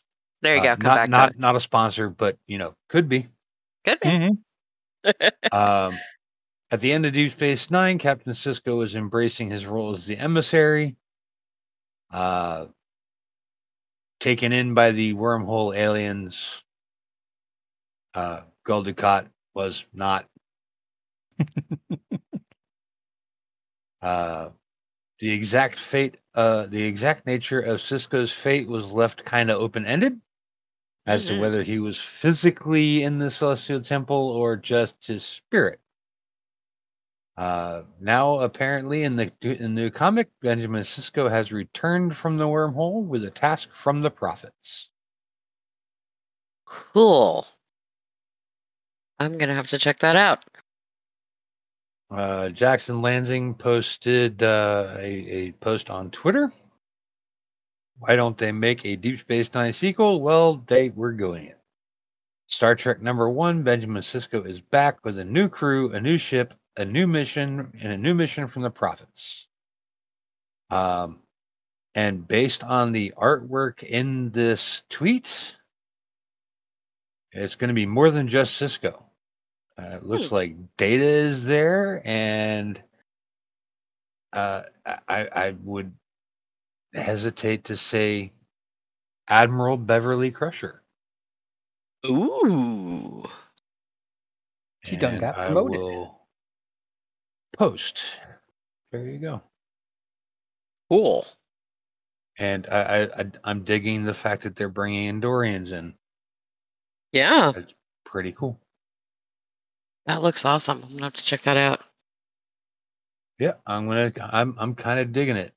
Yeah, I like. The ship very much looks like the Enterprise E. That is true. Yeah, it does. It's definitely sovereign class. Geek point, sir. Go ahead. Take it. there you go. Joe is really good with the classes. I I I mix them up, and he's he's pretty good at knowing which one is which. Uh, So let's take a look. See here. Uh, da, da, da, da, da, da, ah. Okay, apparently it is not the Enterprise. It is the USS Theseus. Well, I hope they uh hope they take that against a Minotaur, because then they'll win. Uh, That is also a voyage geek point. The USS Theseus begins October 26, 2022, and will pick up where Deep Space Nine left off over 20 years ago. Yeah, Oh, there you wow. go. I feel old. Thanks. Mm, That, Yeah, that, that yeah, hurt, didn't it? right in the chest. Oof. That hurt, didn't it? Mhm. uh, you know, um, now that my lower back is hurting and it just reminds you to take your ibuprofen in the morning, sir. Uh huh. Hang Just- on, I gotta go pee. 800 every morning. you- You'll do just fine. oh Lord. John Cena has extended his record. I saw that. That is so cool. What record Uh, is this? we I'm about to get to that. Uh, say what you will about John Cena. Uh, It's hard to, I can't see people him. Who are see the the joke is there. It just never gets old, does it? I I- think I it think just it- did. yeah, I think that was the last one. Okay. Um, John Cena has had um, differing viewpoints on geopolitical situations. Uh, one thing that you cannot take away from him is the fact that uh, he does love doing Make a Wish. Loves it a lot. Yep. Uh, he has pushed his uh, make a wish wishes granted to a record that I don't think anybody's going to come close to doing. Hmm. Uh, John Cena has now done over 650 wishes. Wow. Uh, by the way, John Cena, Guinness Book of World Record holder Or the wishes? for the wishes. Ah, okay. I was a little slow on the uptake there. Sorry. Um, he has reached 650 wishes. Uh, he last hit his major milestone of 500 wishes seven years ago. Slowed down there a little, huh? Just a bit. Yeah, uh, uh, yeah, you can't, like you said, you can't take away that he is definitely, you know, Well, say he's got a good I- I- heart. I- not for nothing, but to go from 500 to 650 in seven years, that's 21 wishes a year. That's one every two weeks. Yep. That's Pretty, damn cool. impressive. Oh, it is. It is. And considering everything that he's doing around Yeah, the he's world, like- He's been doing a lot of movies and stuff lately. That's pretty cool. so congratulations, John. Absolutely. We are very proud of you. Um, Keep up the good work, sir. Queen Elizabeth II, the former queen, uh, it has been announced the final honorary knighthoods that she bestowed before her passing. Oh wow. Did I make the list? You did not. God Damn it. However, Bob Iger, the former CEO of Disney, was on the list, as well as the final knighting by Her Majesty Queen Elizabeth II, bestowed upon honorary Knight of England, Mr. John Williams. Oh wow. Okay, that's I cool. mean, John Williams has been awarded a knighthood, one of the final honorary awards for foreign nationals approved by the late Queen Elizabeth II before she passed. The Schindler's List and Harry Potter and Star Wars composer was honored for his services to film music, film music as one of her one of two of Her Majesty's final knightings. Uh, again, Bob Iger was the other. Um, so, congratulations to Mr. Williams, who is now 90 and has scored countless films, including Jaws, Superman, E.T., Indiana Jones, uh, the aforementioned Schindler's List, Harry Potter, and more and more and more. Uh, the London Symphony Orchestra, who recorded the original soundtrack for A New Hope under Williams, tweeted their delight to the news. Quote, such wonderful news. Congratulations, John Williams, KBE.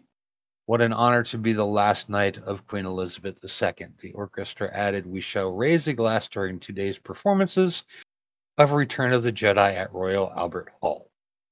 eef, wow. I mean, Oh, how cool! Oh man, I've always wanted to see the the the Star Wars orchestra play.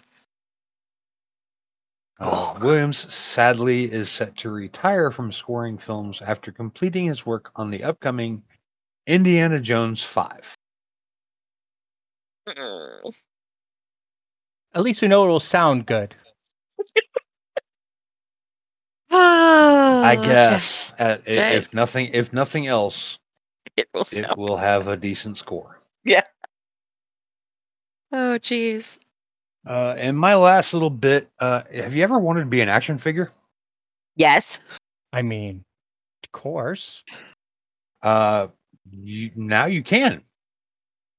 Uh, Oh, back in do tell. July, Hasbro revealed that it had partnered with the 3D printing company Formlabs to allow San Diego Comic Con attendees to create a custom action figure with their likeness.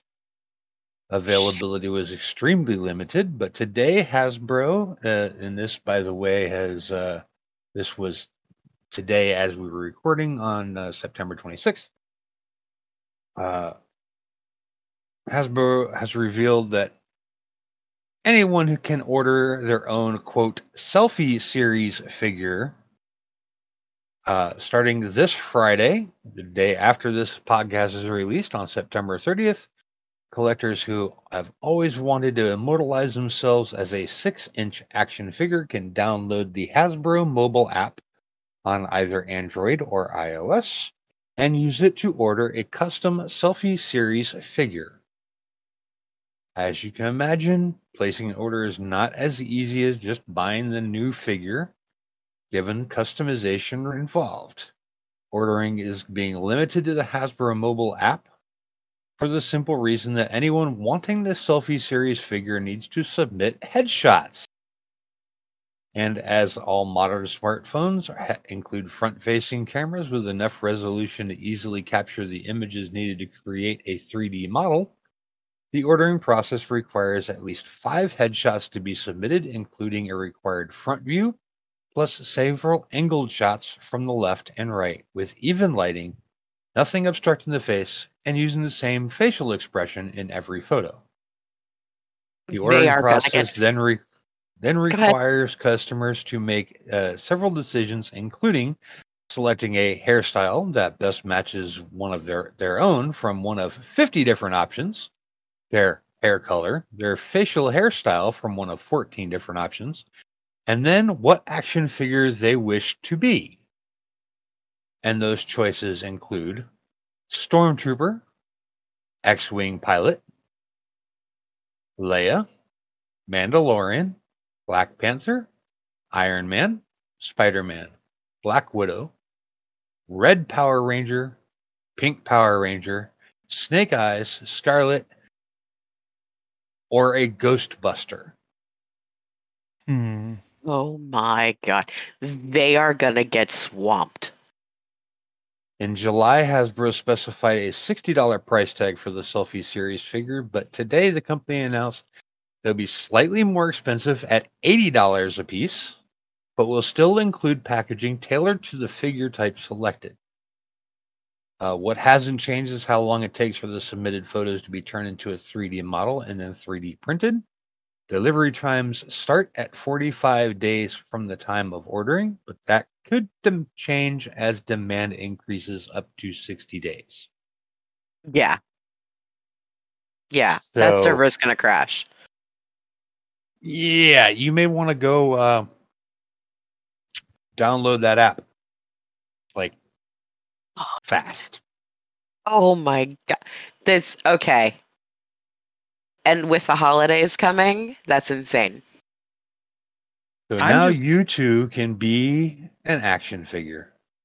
I, I, so so my my wonder at it is also like when you do you submit your pictures is there like an automatic thing that's going to tell you whether or not your headshots are acceptable or not like this is the this is the question like or am i going to be sitting there waiting and then it's like one day i'm going to get the email going we're sorry the lighting in your headshots was not uh, the same across all of them you're going to need to resubmit I would I have seen other apps that need headshots that will tell you right away if it's a viable shot.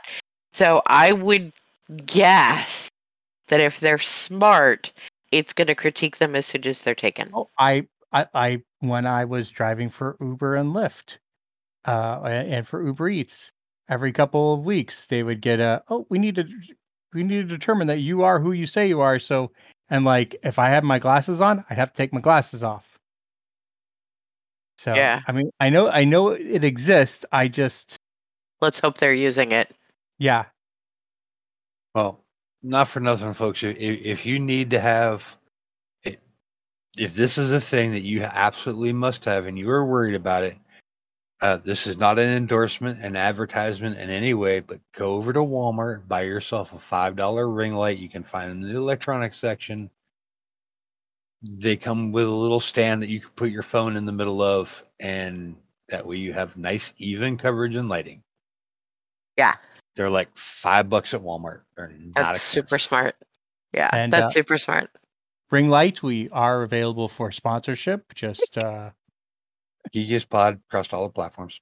There we go. And with some check. all right. Uh, we are that, going. that to is all I got. We are going to excuse Will for the remainder of the show because it's late and he has to be up early because he is a super dad. Super Dad. Dun, dun, dun. So, Will, where can folks find you online? Uh, you can find me at Geekiest Will on Instagram and Twitter and onlyfarmers.com. Uh, No, just kidding. Not not not on OnlyFarmers. um, any any uh, conventions that you can be spotted at anytime soon? Uh no. Okay. Nope. Just wanted I've sure got those- I have nothing on my calendar yet. All right. Will, we love you. Go get some sleep. Yes. That is where I'm headed now. night night. Love you. Bye. Night night. Okay, JK? you first or me first? Why don't you go first? I go first. Okay, I have just a couple of fun things. Um, let's start with. Uh, I think we talked about this briefly before on the show. Um, Disney is doing a live action Atlantis uh, movie. Did we? have sure we talked about this? I don't think we talked about it. I think this is one of those uh you were you were you're screaming into the universe. That it That- needs to happen. Yes. okay, well, it's happening. I- I I remember cuz I think I might have sent you the the the link. Yep, Atlantis: The Lost Empire uh, is in early development at the moment, following the huge success of Disney's live-action remakes uh, of their animated classics such as The Lion King, Aladdin, and with more on the way, including Robin Hood, Mulan, Peter Pan. They already did Mulan. Peter Pan. It's not surprising to hear that Disney is now turning their attention to Atlantis: The Lost Empire, according to the Illuminerdi. Um, which I didn't know that was a thing, and now I need to find out everything about it. The movie is now in early stages of development. Nothing much more is known about the live action film, such as cast or crew, or if it will be a theatrical or Disney Plus release. Um, but that's what we have so far. So it's coming. We are going to try to pay attention to its progress as it goes along and let you guys know what's happening. Um, speaking of TV series, is, uh, Blade Runner 2029 um, is going to be a TV series. I think there's another one that we've lightly touched on, but Mm-hmm. is there Um, any details? There's a little bit. Um, Blade Runner is coming to the small screen thanks to Amazon and Ridley Scott. A new TV series will be set 50 years after the movie sequel Blade Runner 2049 and could even feature a re- the return of Harrison Ford. Uh, so far, the TV series was first. Hold, hold, hold- hmm. Okay. So 2029 would be 2049. 2049, would still be after the original, Yes. but not like I, I'm I'm Harrison Ford is like 70 at this point, isn't he? 70 something. Something like that, yeah. I mean, I know they have the technology to to de, to de-age and all that stuff, but Yeah, it's it is is a consensus within the Blade Runner universe that uh he's a replicant now. Yes, but even in the the the Blade Runner sequel that came out a few years ago, this was this was an elder uh Harrison Ford. Yeah, I'm assuming they're just going to CGI him. Okay. Uh, so the Blade Runner TV series was first announced in late 2021, with Ridley Scott himself revealing the plot that he had written. Uh, it was then confirmed further in February of 2022 with a report that Scott is executive producing the project with Amazon Studios and that he could even direct some episodes.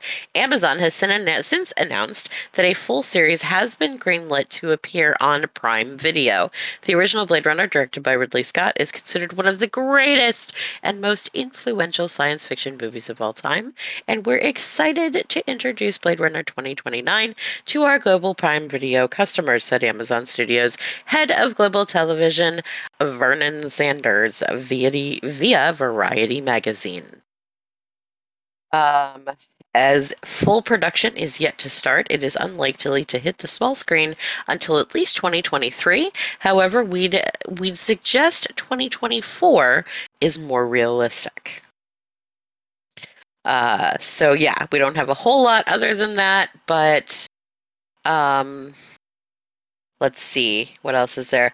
Uh, as well as Scott, Silka Luisa will act as executive producer and showrunner. She is also the showrunner for Shining Girls on Apple TV and worked as a producer on the Halo TV series.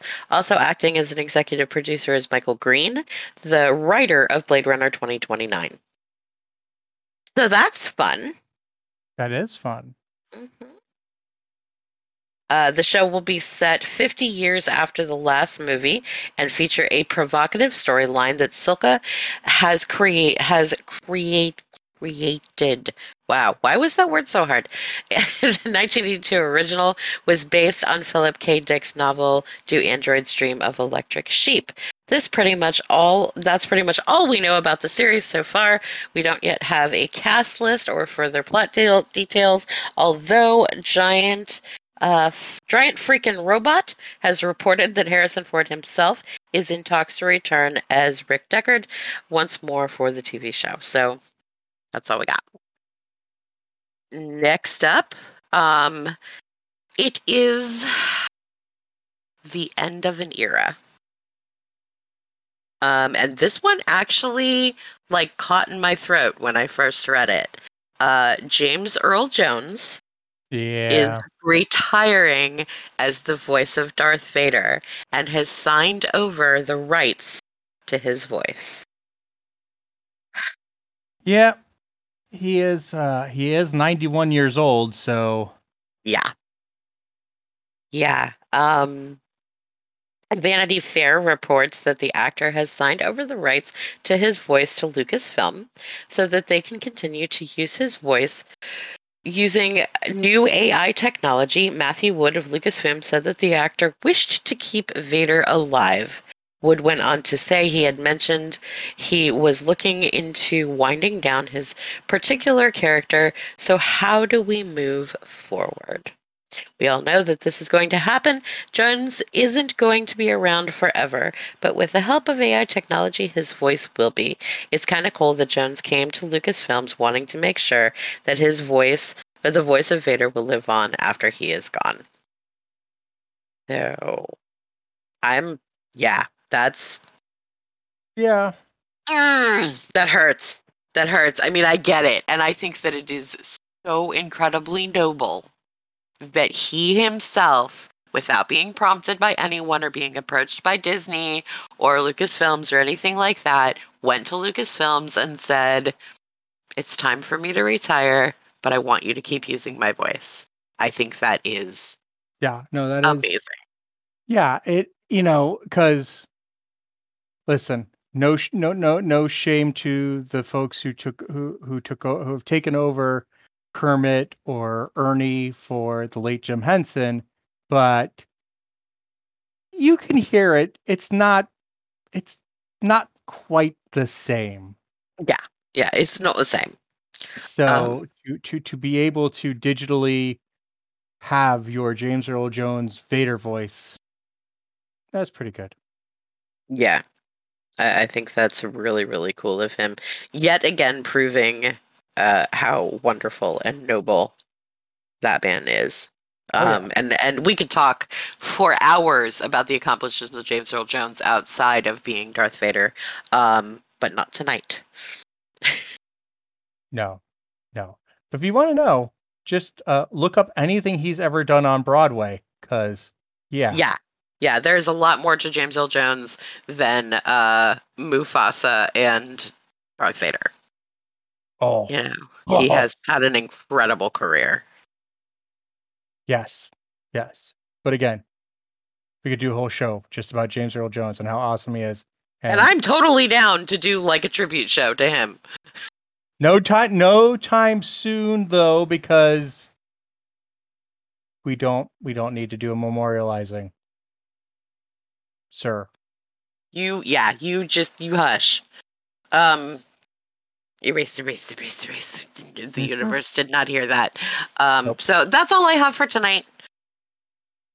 Well, I guess uh, leaves me to back cleanup. Yep. Uh, I will start off with a in memoriam. If you are, if you followed the uh, Geekiest Pods Facebook feed uh, this week, uh, you would notice uh, the other night I posted up uh, a, uh, a a announcement that Louise Fletcher, Academy Award winner for Nurse Nurse Ratched and One Flew Over the Cuckoo's Nest, passed away Friday uh, at the age of 88 uh, in her home in France. Um, for those of us who are geeky, uh, she is more than just Nurse Ratched. She is Kai Winn Adami. The villain we love to hate. You said it correctly, child. Ooh, every time she called Kira that I wanted to punch her.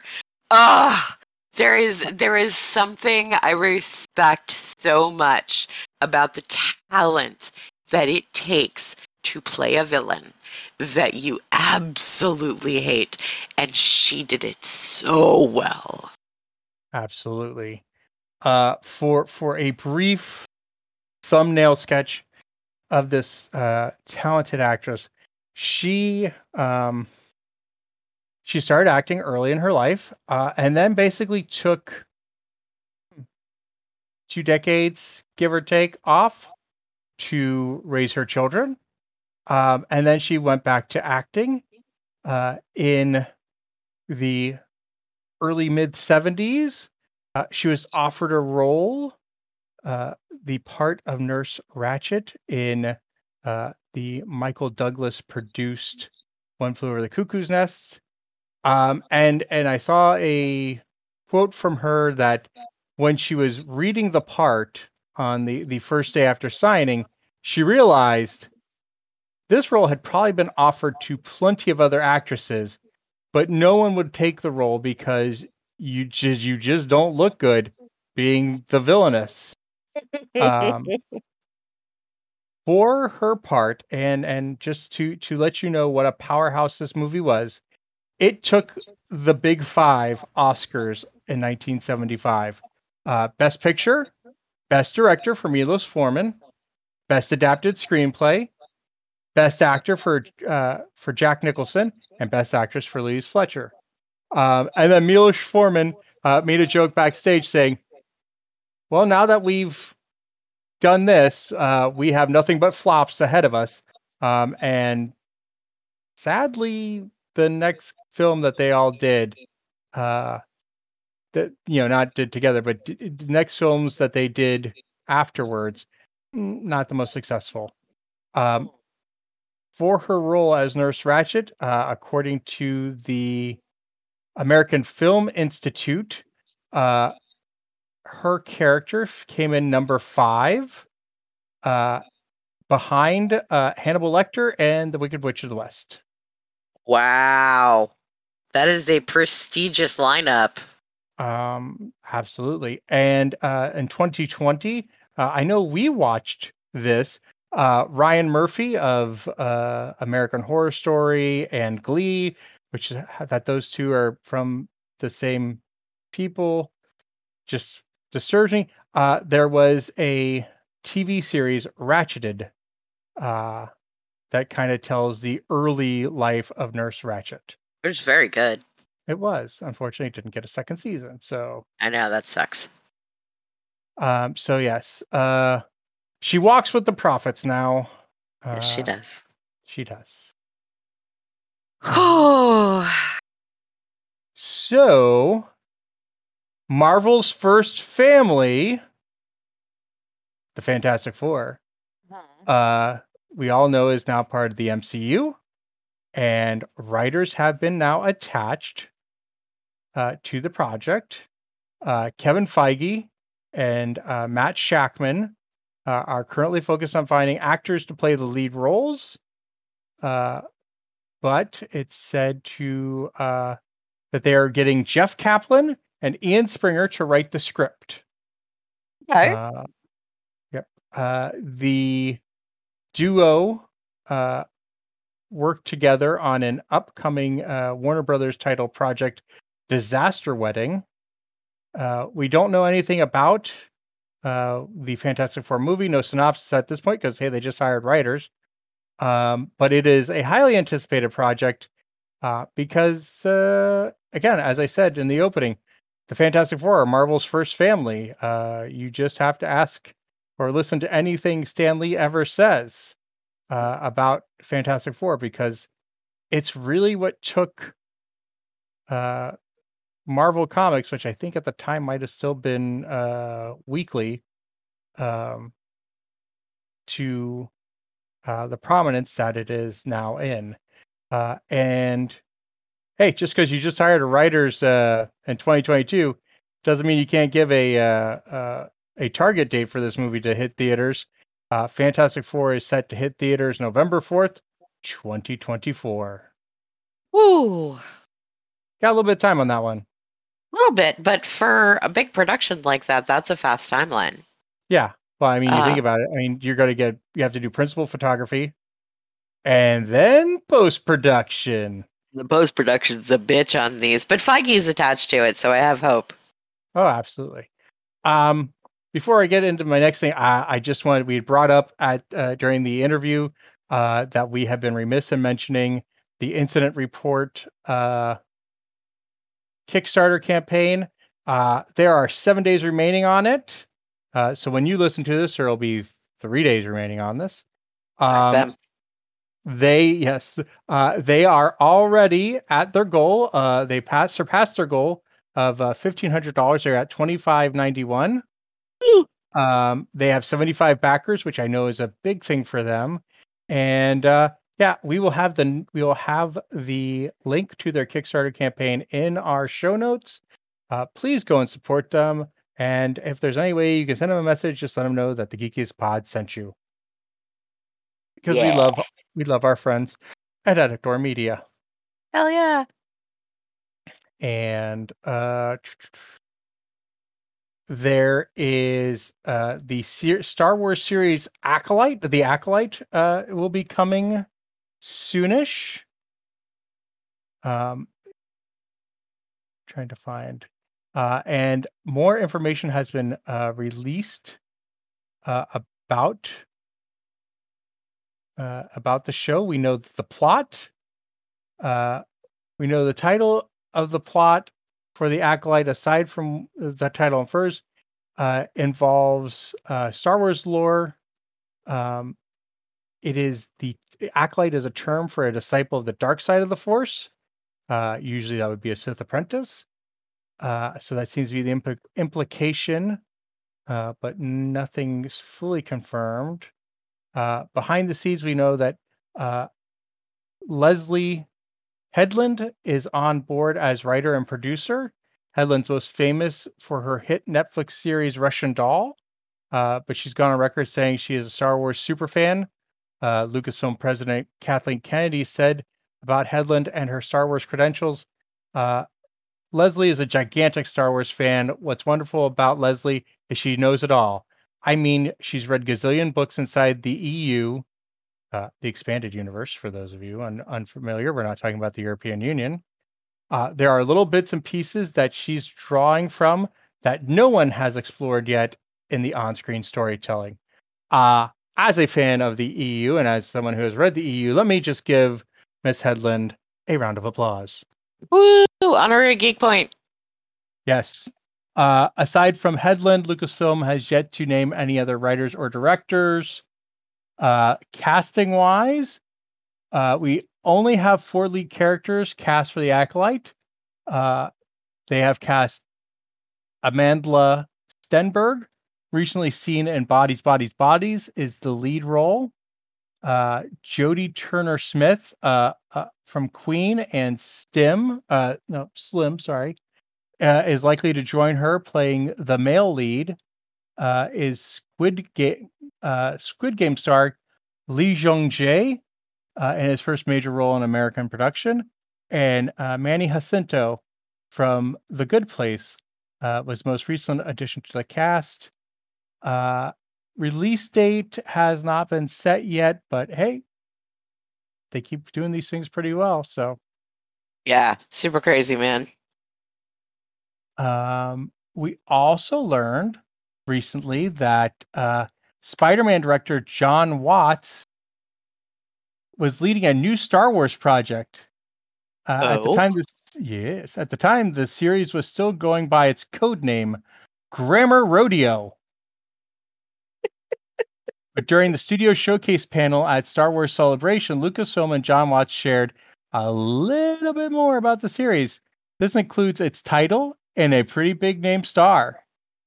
Uh, the name of the sh- the series is Star Wars Skeleton Crew, and the star okay. Jude Law, Huh? and it will be arriving on Disney Plus in 2023. Oh shit. Okay, Um, we even at D23, Alrighty. they, uh, then they they they even did uh, that's they- uh, they- that's a big name drop. Yeah. Um, and think about it this way, man. Being part of the Disney family means Jude Law, who appeared in Captain Marvel. Uh, you can go, hey Jude, while you're here, want to do a Star Wars movie? Okay. Um, and I will sh- I will share in our chat the uh, image that they uh, released at D23. Hello. Okay, uh, and what we know is it's set during the Mandalorian timeline, so this sets it after the fall of the Empire, after Return of the Jedi. Uh, the series follows a group of kids on an adventure. Specifically, it's a group of kids who get lost in the galaxy and must find their way home. So this very much sounds like a Goonies esque adventure in space, and we're here for it. We don't know who Jude Law is playing, certainly not one of the lost children, but it wouldn't be too surprising if he's a villainous figure. Given its setting and the immediate years following the Empire's destruction, there's always a bunch of ba- baddies running around. Um, I don't know if I want more to see him as the bad guy or as like the dad. I think You that would be I c- I- interesting either way. Yeah, I, I, I can definitely either way. You're you're right. It is going to be interesting. Um, I could see them setting it up like, yeah, if they were going to Joe, we would like you to produce and write this for us. I would do like the first season, like get the kids to trust him, and like he's gonna help them. Fi- and then you uh, you get like the last episode of the of the first season, and then it reveals like he's like a founding member of the uh, First Order or something, and the, he's to try to get trick the kids to come with him and turn them into stormtroopers. We're going to uh, put a pin in this and remember this for posterity because you're pretty good at predictions. And we're going to come back to this when it comes out and see if you were right. Um, and, and one last, okay, we will. Uh, and one last thing from me. Uh, I am a fan of podcasts. Uh, I, I think that's pretty obvious. Um, but I am not just a person who makes them. I also consume them. Um, and Batman: The Audio Adventures uh, has announced a uh, second season of uh, shows. Uh, and the reason I bring it up is because Batman is voiced by Jeffrey Wright, uh, who you may remember from uh, the most recent Batman films playing Commissioner Gordon. Okay. Yeah, I have not So- listened to this yet, and I need to. yeah. Um, there. Oh, there's another one. Uh, what was the other Batman? Uh, Batman Unburied. I think it was what it was called, and it was oh so good. Um, but I, I, I, yeah, Batman Unburied uh, was the other uh, really good Batman podcast I listened to recently, and uh, yeah, there's there's some really good audio drama podcasts out there. Um, maybe that's a section we need to uh, maybe need to add as a uh, a, a segment of the show. I would love to do some more exploring of of those kinds of things. I was always a fan of like the the the radio dramas and stuff like that. So something Yeah, we need to look some- into. Yeah, because there's like Batman 85, there's uh Batman Dark Knight, the audiobook. So yeah, there's some good stuff out there. So just uh that's where we're at. So uh hey Kay, Yo. where can people find you on the internet? Oh, okay. They can find me at um all sorts of places.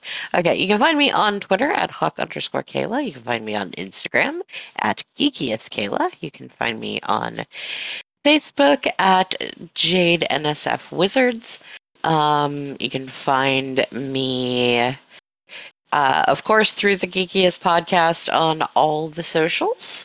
Um, you can find me if you're in the South Florida area and would like to check out our awesome, very geeky, very witchy, very fun, very uh proud. How do we say that? Uh very safe um shop. Uh, Secondhand Goddess is in downtown Davie at 4148 Davie Road. Uh, we just got in a bunch of really cool stuff.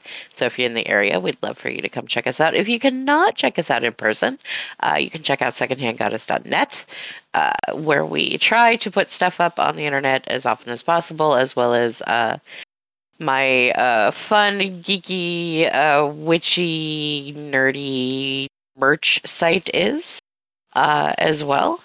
Um, as always, you can find me here hosting the geekiest. Um, and I think right now that's it. Yep. Hey, Joe. Yes.